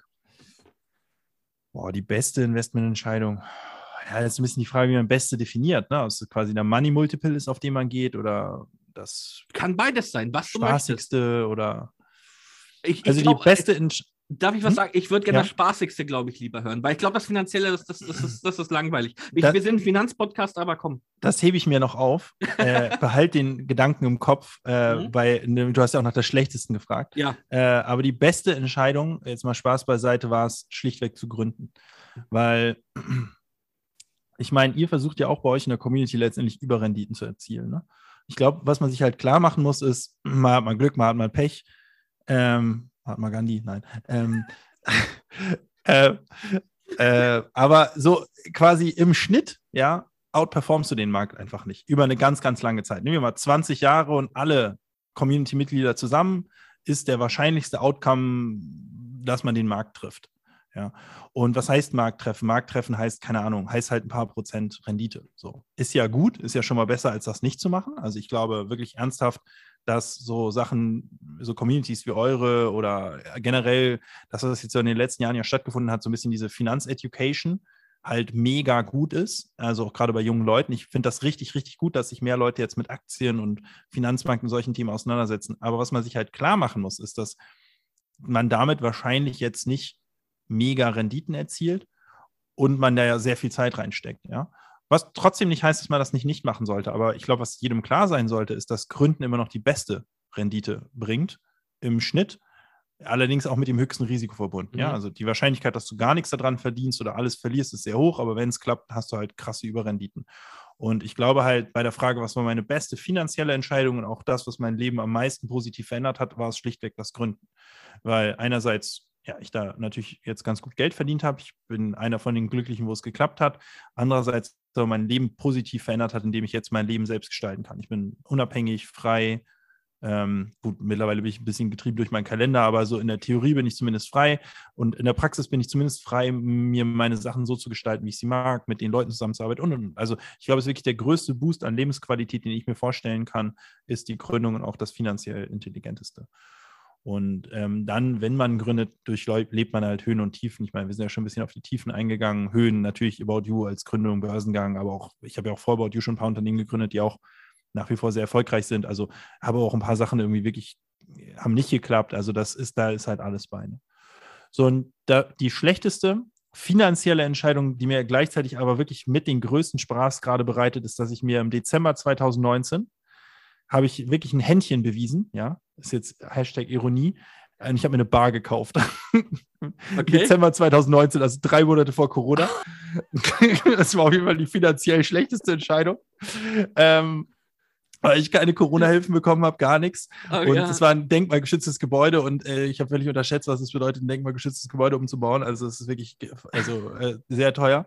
Aber es ist trotzdem das, was mir sehr viel Spaß bereitet, da am Wochenende in meiner eigenen Bar zu, zu, zu, sein und mal vorm Tresen, mal hinterm Tresen und irgendwie Freunde mitzunehmen und irgendwie zu sehen, dass die Leute happy sind und da mittlerweile auch echt ein cooles Team ist und es bockt irgendwie total. Ähm, ja, das bringt mir richtig Spaß. Das finde ich mega geil und das war das beste, schlechteste Investment, was ich je getätigt habe. Cool, okay. Also das heißt, die, die Bar gibt es heute auch noch. Die Bar gibt es noch, genau. Okay. Ja, ja, so richtig aufgemacht haben wir, also die gehört mir jetzt ja schon seit über zwei Jahren und ich weiß nicht, wie viele Tage wir netto offen hatten, ja. Also waren nicht so mega viele, aber ja, die gibt es in Hamburg. Grüner Jäger für alle Hamburger. Okay. So zwischen äh, Schanz und St. Pauli. Viele Hamburger werden es wahrscheinlich kennen. Die Bar gibt es auch oder den Laden gibt es schon länger. Ich habe den nur übernommen äh, und umgebaut. Ähm, und ja, das ist richtig ja, cool. cool. Das bringt richtig Spaß. Ist auch in der NGO eingepackt. Das ist eine gemeinnützige Gesellschaft, die ich hier gegründet habe. Ich möchte jetzt auch weitere ähm, Locations auch mal. Es ist eine Bar, ist ein bisschen zu kurz gegriffen. Es ist eigentlich so ein Kulturhaus, nennen wir das. Okay. Äh, es hat zwei Stockwerke, verschiedene ähm, Flächen und ähm, die Idee ist letztendlich, dass wir einen normalen Barbetrieb haben und ab und an noch Privatvermietung machen an Geburtstage, Firmen und so weiter, womit wir halt eben Geld einnehmen und das Geld dann eben nehmen um dann die Flächen kostenlos äh, zur Verfügung zu stellen an kulturrelevante oder gemeinschaftsbegegnungsrelevante Initiativen. Ähm, da gibt es sehr, sehr viele Künstlerkollektive, Initiativen, Gemeindediskussionen, ja, die ähm, Flächen suchen und es ist tatsächlich in so, einem, in so, Großstädten wie Hamburg auch echt schwer, Flächen zu finden. Mhm. Äh, und die kosten dann immer sehr, sehr viel Geld. Und die Idee, die wir halt haben, ist letztendlich eben einen wirtschaftlichen Betrieb rund um Gastronomie zu haben, der dann letztendlich so eine Art ideellen Betrieb äh, querfinanziert, sodass wir dann die Location eben kostenlos an Leute rausgeben können. Und ich habe halt quasi das Startinvestment gegeben für den Umbau, was ja, wie gesagt, deutlich teurer war, als ich gedacht hatte, vor allem, weil wir zwei Jahre durchfinanzieren mussten, jetzt quasi ohne offen zu haben. Und aber die Idee ist, dass der, der Laden halt irgendwann sich trägt bewegt, in dem Sinne, dass halt der Wirtschaftsbereich Überschüsse generiert, indem Leute da halt hingehen und ordentlich saufen und dann eher wie die Location dann überwiegend unter der Woche ähm, eben äh, kulturellen, ja, kulturrelevanten Initiativen kostenlos zur Verfügung stellen können. Cool, das ist das ja cool. Bock mega. Mhm, glaube ich, glaube ich. Ähm, das ist auch cool, dass du das sagst, weil wir hatten ein Community-Treffen in Hamburg ähm, und äh, du kannst dir wahrscheinlich vorstellen, so ein, ein, ein, deutsches Finanzforum, ja, ich sag's mal so, über 95 Prozent Männer. Ähm, immer schwer, irgendwo reinzukommen mit einer größeren Gruppe Männer, die auch angetrunken ist. Ja, vielleicht mieten wir dann einfach da, da deine Bar für so ein Event. Ja, das könnt ihr gerne machen. Ja, Haut cool. mich gerne an. Wir haben oben eine Fläche, äh, gibt's, äh, also ihr fallt jetzt nicht ganz unter den ideellen Bereich, aber wir können euch guten Preis machen. Letztendlich zahlt ihr gar nichts, ihr habt nur einen Mindestverzehr dann. Ja, äh, den ja knackt ihr aber, den knackt ihr. So, so wie ich euch wahrnehme, mache ich mir mit Mindestverzehr keine Sorgen. Äh, und dann habt ihr da eure eigene Fläche. Ja, geil, ja, sehr cool. nee, cool, aber hört sich nach, nach einem coolen Projekt an. Ähm, aber ist auf jeden Fall schon mal krass, ja, mit euren Community-Treffen. Ich hatte meine ersten Community-Treffen waren eigentlich so, dass wir uns irgendwo in so einer Pampa getroffen haben und dann da gezeltet haben. Und meistens waren aber die Hälfte der Leute eigentlich zu faul, ihr Zelt aufzubauen und haben im Endeffekt im Auto geschlafen. aber, aber, jetzt nicht so auf cool, irgendwie nicht so ein Bulli mit so einer Matratze, sondern einfach auf dem Autofahrersitz quasi nach hinten gelehnt. Geil, geil. So kenne ich Community-Treffen noch. Ja, das ist, das ist bei uns mittlerweile anders. Ähm, ähm, Ihr ja. seid ja auch alle reich, ihr seid ja auch an Finanz. Da, daran ja. wird es liegen, ja, daran wird es liegen. Du siehst hier auch nur Calvin Klein und alles halt auch, natürlich, ja. Also für den Hörer, ich sehe dich auch gerade im Jacuzzi im Fontenay Hotel, ne? Also. Vier, vier Models im Hintergrund von McCain. Ja, genau. okay. Tarek, äh, lass uns weitermachen. Ich will dich nicht zu lange beanspruchen. Ähm, ich, ich, muss nur einfach die ganze Zeit lachen. Du bist so ein angenehmer Gast, wenn ich das mal sagen darf. Das Danke. macht echt richtig Spaß mit dir. Du bist ähm, auch ein angenehmer Gastgeber. Da, Dankeschön. Und ich wollte das jetzt nämlich genau davor sagen, weil jetzt kommt eine Frage, das ist so ein Running Gag bisschen bei uns. Äh, die Leute wollen immer, dass ich das den externen Gästen ähm, die Frage immer ihnen stelle. Und das erste Mal war auch die Hemmschwelle bei mir noch sehr groß. Da war ich sehr aufgeregt, die zu stellen mittlerweile, ich glaube, du bist der dritte oder vierte externe Gast, mittlerweile geht das runter von, de, von, den, von den Lippen bei mir schon, ja. Und zwar, das ist so eine Top, Top, All-Time-Frage der Community. Masturbierst du vor wichtigen Gründungsentscheidungen? Wie haben die anderen die denn beantwortet? Was ist der Durchschnitt? Ähm, der Durchschnitt ist re relativ gut ausgefallen. Also wir hatten die erste, das erste Mal haben wir die Frage Markus Koch gestellt und es ist, also es ist nicht immer Gründungsentscheidungen, es sind Investmententscheidungen oder wie auch immer, ja. ja. Oder ähm, von einer Vorstandssitzung und so weiter. Äh, Max Koch hat darauf äh, geantwortet, nee, er macht das nicht, aber seine Assistenz macht das. und das, das fand ich echt gut. Ne? Ich meine, man kann in der Frage auch, also ich habe mir gedacht, man kann in der Frage nicht gewinnen, ähm, aber die wird immer sehr hoch gewonnen und alle wollen das immer wissen. Habe ich gesehen, die Frage, ja. Ich habe mir aber ich hab mir keine Antwort überlegt. Das war natürlich doof, ne? Ich, ich sag's dir ganz ehrlich, ich weiß, ich kenne die Frage schon drei, vier Monate jetzt locker. Ich hätte darauf keine Antwort. Ich wüsste nicht, was ich sagen sollte, egal in welcher Position ich mich befinden würde. Ein Gentleman schweigt und genießt. Das ist gut, das ist gut. Ey, doch, das ist gut. Ich, doch, das hat was. Das hat was. Das ist, ja, okay, gehen wir weiter. Und äh, die Frage ist ein bisschen, ähm, die geht me meiner Ansicht nach ein bisschen ins äh, Philosophische fast schon. Und zwar, haben Pinguine Knie? Ja, die habe ich auch gesehen, die Frage. Ich habe überlegt, ob ich sie google und, und, und irgendwas, aber ich, also vermutlich nicht, oder? Ich weiß es nicht. Das ist schwer. Ich, ich, ich habe ich hab damals in, in, im Post geschrieben, ähm, die Frage nehmen wir auf jeden Fall auf, weil wenn das einer weiß, dann Tarek Müller. Ja. War ich mir sicher. Weil nee, ich habe in Bio nicht aufgepasst. Ich glaube, da war ich krank, äh, als, als das Thema durchgelaufen durch, dran war. Ein Standard, Standardausrede für alles quasi. Ich, ich habe in der Schulzeit war ich wirklich nicht so oft da. Wahrscheinlich dann auch bei dem Thema nicht. Ich ja. habe eigentlich immer versucht, auf genau 25 Prozent Fehlzeit zu optimieren, weil das war so der Punkt, wo man nicht von der Schule geflogen ist, so mit 24,9 Prozent. Ja. Das hat auch ein bisschen blöd, teilweise hat es auch zu dummen Sachen geführt, weil zum Beispiel war ich einmal am Ende der Schulzeit halt wirklich richtig krank und dann musste ich halt aber zur Schule gehen, weil ich hatte das Fehlstundenkontingent schon ausgereizt. Okay, okay. Ja, also und ich glaube, in dieser, in der in der Stunde, wo die Pinguin-Knie-Geschichte rankam, war ich nicht da. Ja, das war, das wird wahrscheinlich damit, damit zusammenhängen. Ähm, ich kann das, ich kann das äh, gut nachvollziehen. Ich war ein ähnlicher Schüler ähm, bei mir war es aber so, ich war, ich war leider in Bayern. Das heißt, wir hatten nicht so eine Prozentzahl, sondern wir hatten dann immer eine amtsärztliche Attestpflicht. Das heißt, äh, wenn, ich, wenn ich eine bestimmte, äh, ähm, also kann, ich, ich bin jetzt 31, keine Ahnung, ob es auch immer so ist, ja. Aber damals war es immer so, wenn du eine gewisse Fehlzeit angehäuft hast, dann musstest du, hat, hat nicht mein Attest gereicht vom Arzt, weil das konntest du anscheinend, ähm, das hast du immer gekriegt anscheinend, wenn Prüfungen waren. Anscheinend, das ist völlig unschuldig. Anscheinend, also hören sagen, also so über drei Ecken mal gehört, dass man Attest von einfach bekommt. Und dann, dann hattest du wirklich, zum, dann musstest du zum Amtsarzt. Und da gab es äh, einen Amtsarzt oder so, in, in, Nürnberg war das damals, musste ich immer zu dem Amtsarzt hingehen, da musste du auch eine Gebühr zahlen und der hat dann gesagt, okay, du hast wirklich Kopfschmerzen oder was auch immer halt. Und dann durftest du fehlen. Krass. Ja, das ist halt ja. München oder Bayern, ne? Da ja, ja, macht man Bayern. noch ein richtiges Abitur. Bei uns in Hamburg ist das ja eher so ein Bretterabitur, ne? Ach, Quatsch. Ähm, das kann ich auf jeden Fall nicht bestätigen bei meinem Abitur. Aber okay, lass uns, lass uns weiter. Wir haben auf jeden Fall ähm, festge festgestellt, auch wenn wir wahrscheinlich in der gleichen Stadt zur Schule gegangen wären, hätten wir uns wahrscheinlich in der Schule nicht getroffen. nee, wahrscheinlich nicht. okay. Ähm, nächste Frage. Ähm, wenn du ein Kleidungsstück wärst, was wärst du? Oh, ein schwarzes T-Shirt vermutlich. Das trage ich meistens, ja. Das ist so mein, das ist so mein Style. Schwarzes okay. T-Shirt oder Logo drauf. Das ist eigentlich so das, was ich am liebsten mag. Okay, okay, cool, cool. Ähm, die Frage, die wird ähm, meine Freundin sehr freuen, dass ich sie dir stelle. Und zwar, ähm, hast du einen Rabattcode für mich? Ja, ich habe einen Rabattcode. Äh, ich habe oft Rabattcodes dabei, aber ich kann ihn jetzt nicht hier quasi raushauen, ja, weil dann landet er morgen bei MyDeals und dann müssen wir ihn übermorgen eh sperren. Also insofern würde niemand was davon haben.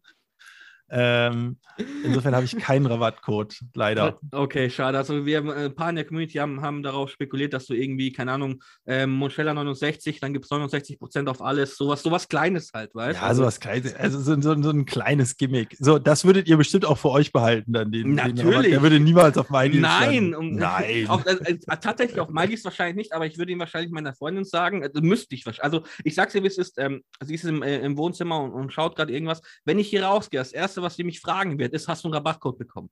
Und, und wenn ich Ja sage, wenn ich einen hätte, dann wäre der Rabattcode innerhalb von fünf oder zehn Minuten an 50 Freundinnen weitergeleitet bestellt. Siehste, so, so läuft das nämlich. Wir haben, wir haben früher häufiger so Freundes-, Friends and Family Rabattcodes gehabt für ja, Friends and Family der Firma. Mhm. Und das ist immer so krass viral gegangen. Da, also wenn man sich, wenn man so Hockeystick-Szenarien sehen wollte, dann war das halt immer der Rabattcode. Ja, das ist so, ich kannte diese Corona-Inzidenzverläufe schon von unseren Rabattcodes. Weil das ging immer exponentielles Wachstum halt. Ne?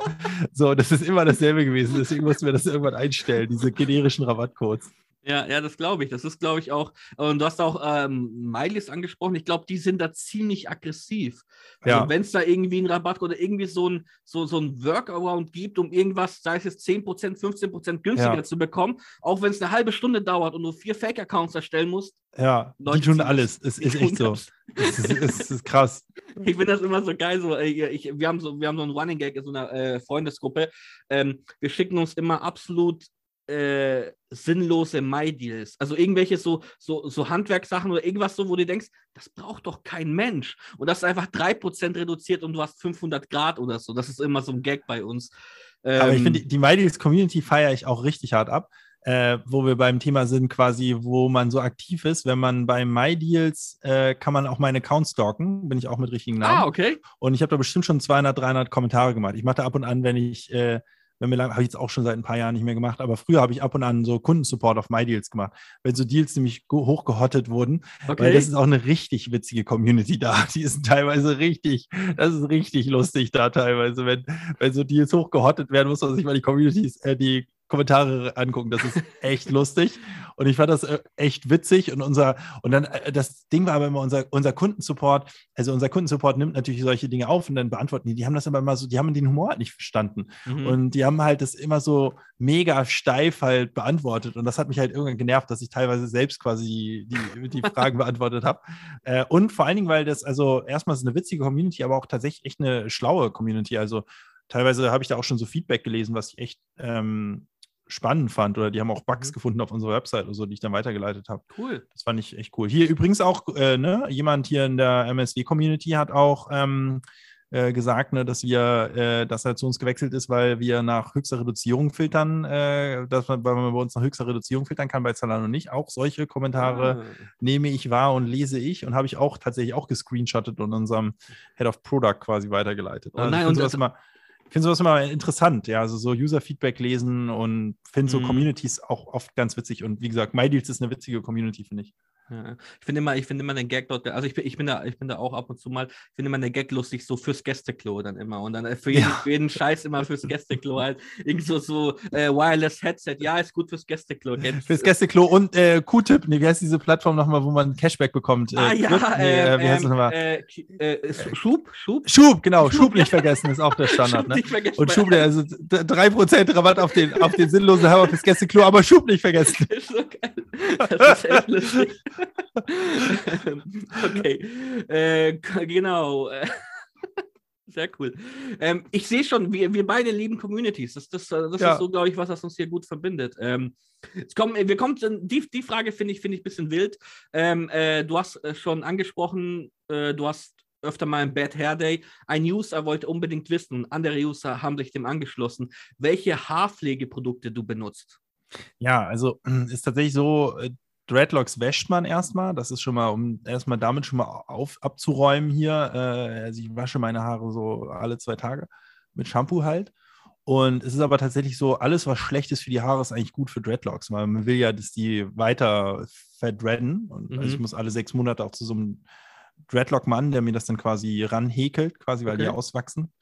Ja, insofern, äh, das sollte man gerade keine Pflegeprodukte benutzen, wenn man Dreadlocks hat, weil die da nicht so richtig dreaden, sondern man nimmt oh. eigentlich eher Shampoos, die angreifen oder man okay. haut Kieselerde tatsächlich rein. Also Ach, ich hau jedes okay. zweite Mal ja, haue ich meinen Haarshampoo Kieselerde, okay. äh, weil Kieselerde entzieht quasi Wasser äh, den Haaren. Das ist also genau das, was jeder mit normalen Haaren eben nicht machen würde, weil die dann so ein bisschen strohig werden, aber strohig ist gut, weil dann kann man sie besser wieder ranhäkeln.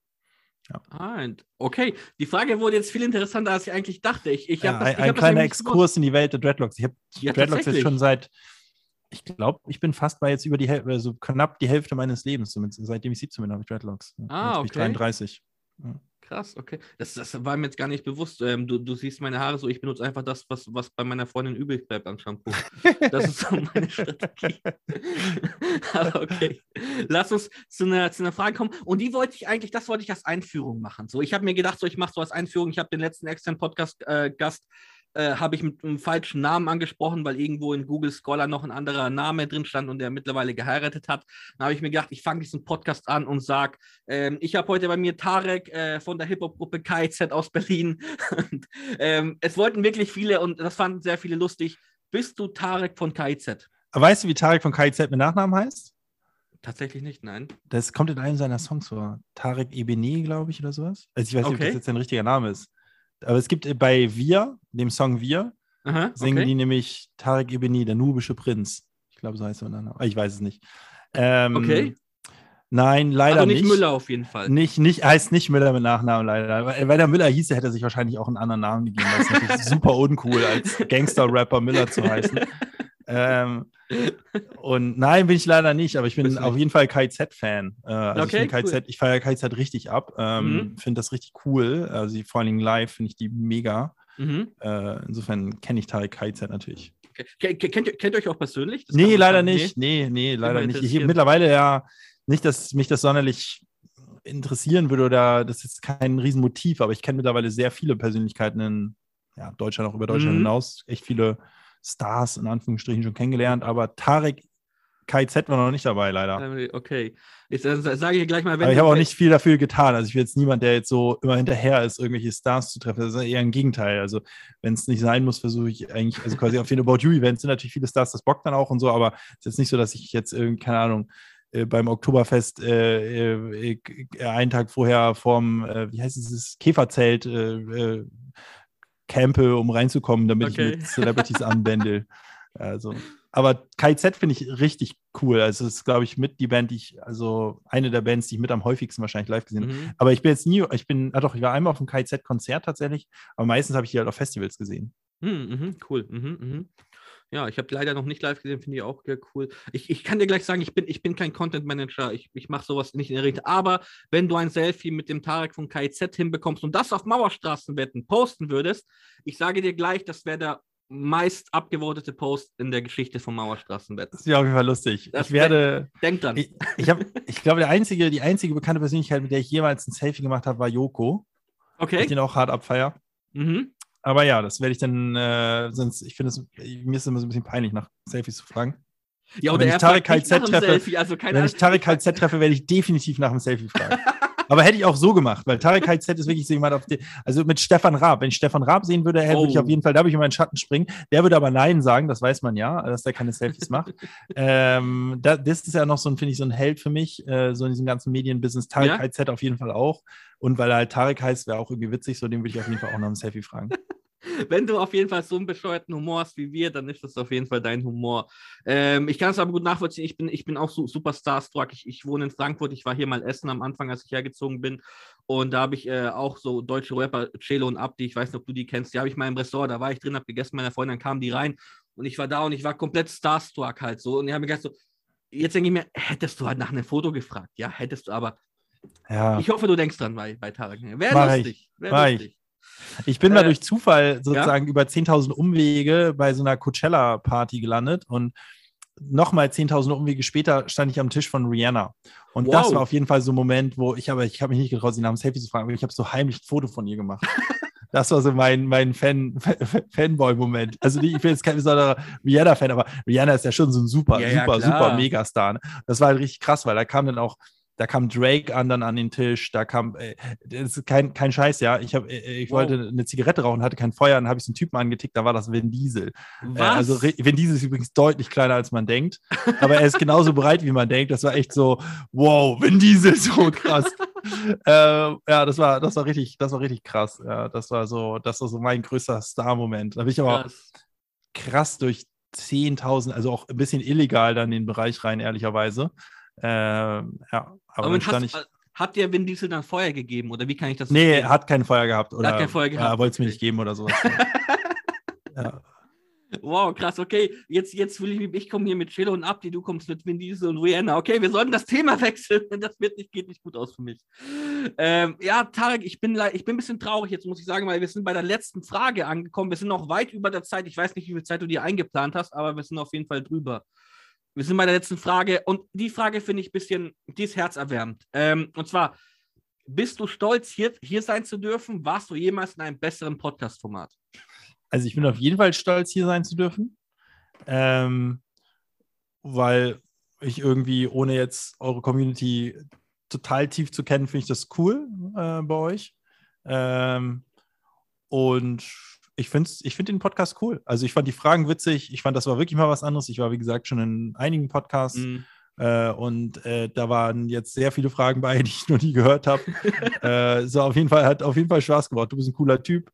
Äh, insofern bin ich stolz hier zu sein und äh, bereue meine Entscheidung nicht, äh, sozusagen ohne Compliance Go hier einfach rein zu stolpern. Sehr geil, Tarek. Tarek, vielen herzlichen Dank, dass du da warst. Ähm, hat mir super viel Spaß gemacht und äh, bleib auf jeden Fall so, wie du bist. Du bist ein cooler Junge. Danke sehr. Danke für die Einladung. Sehr gerne.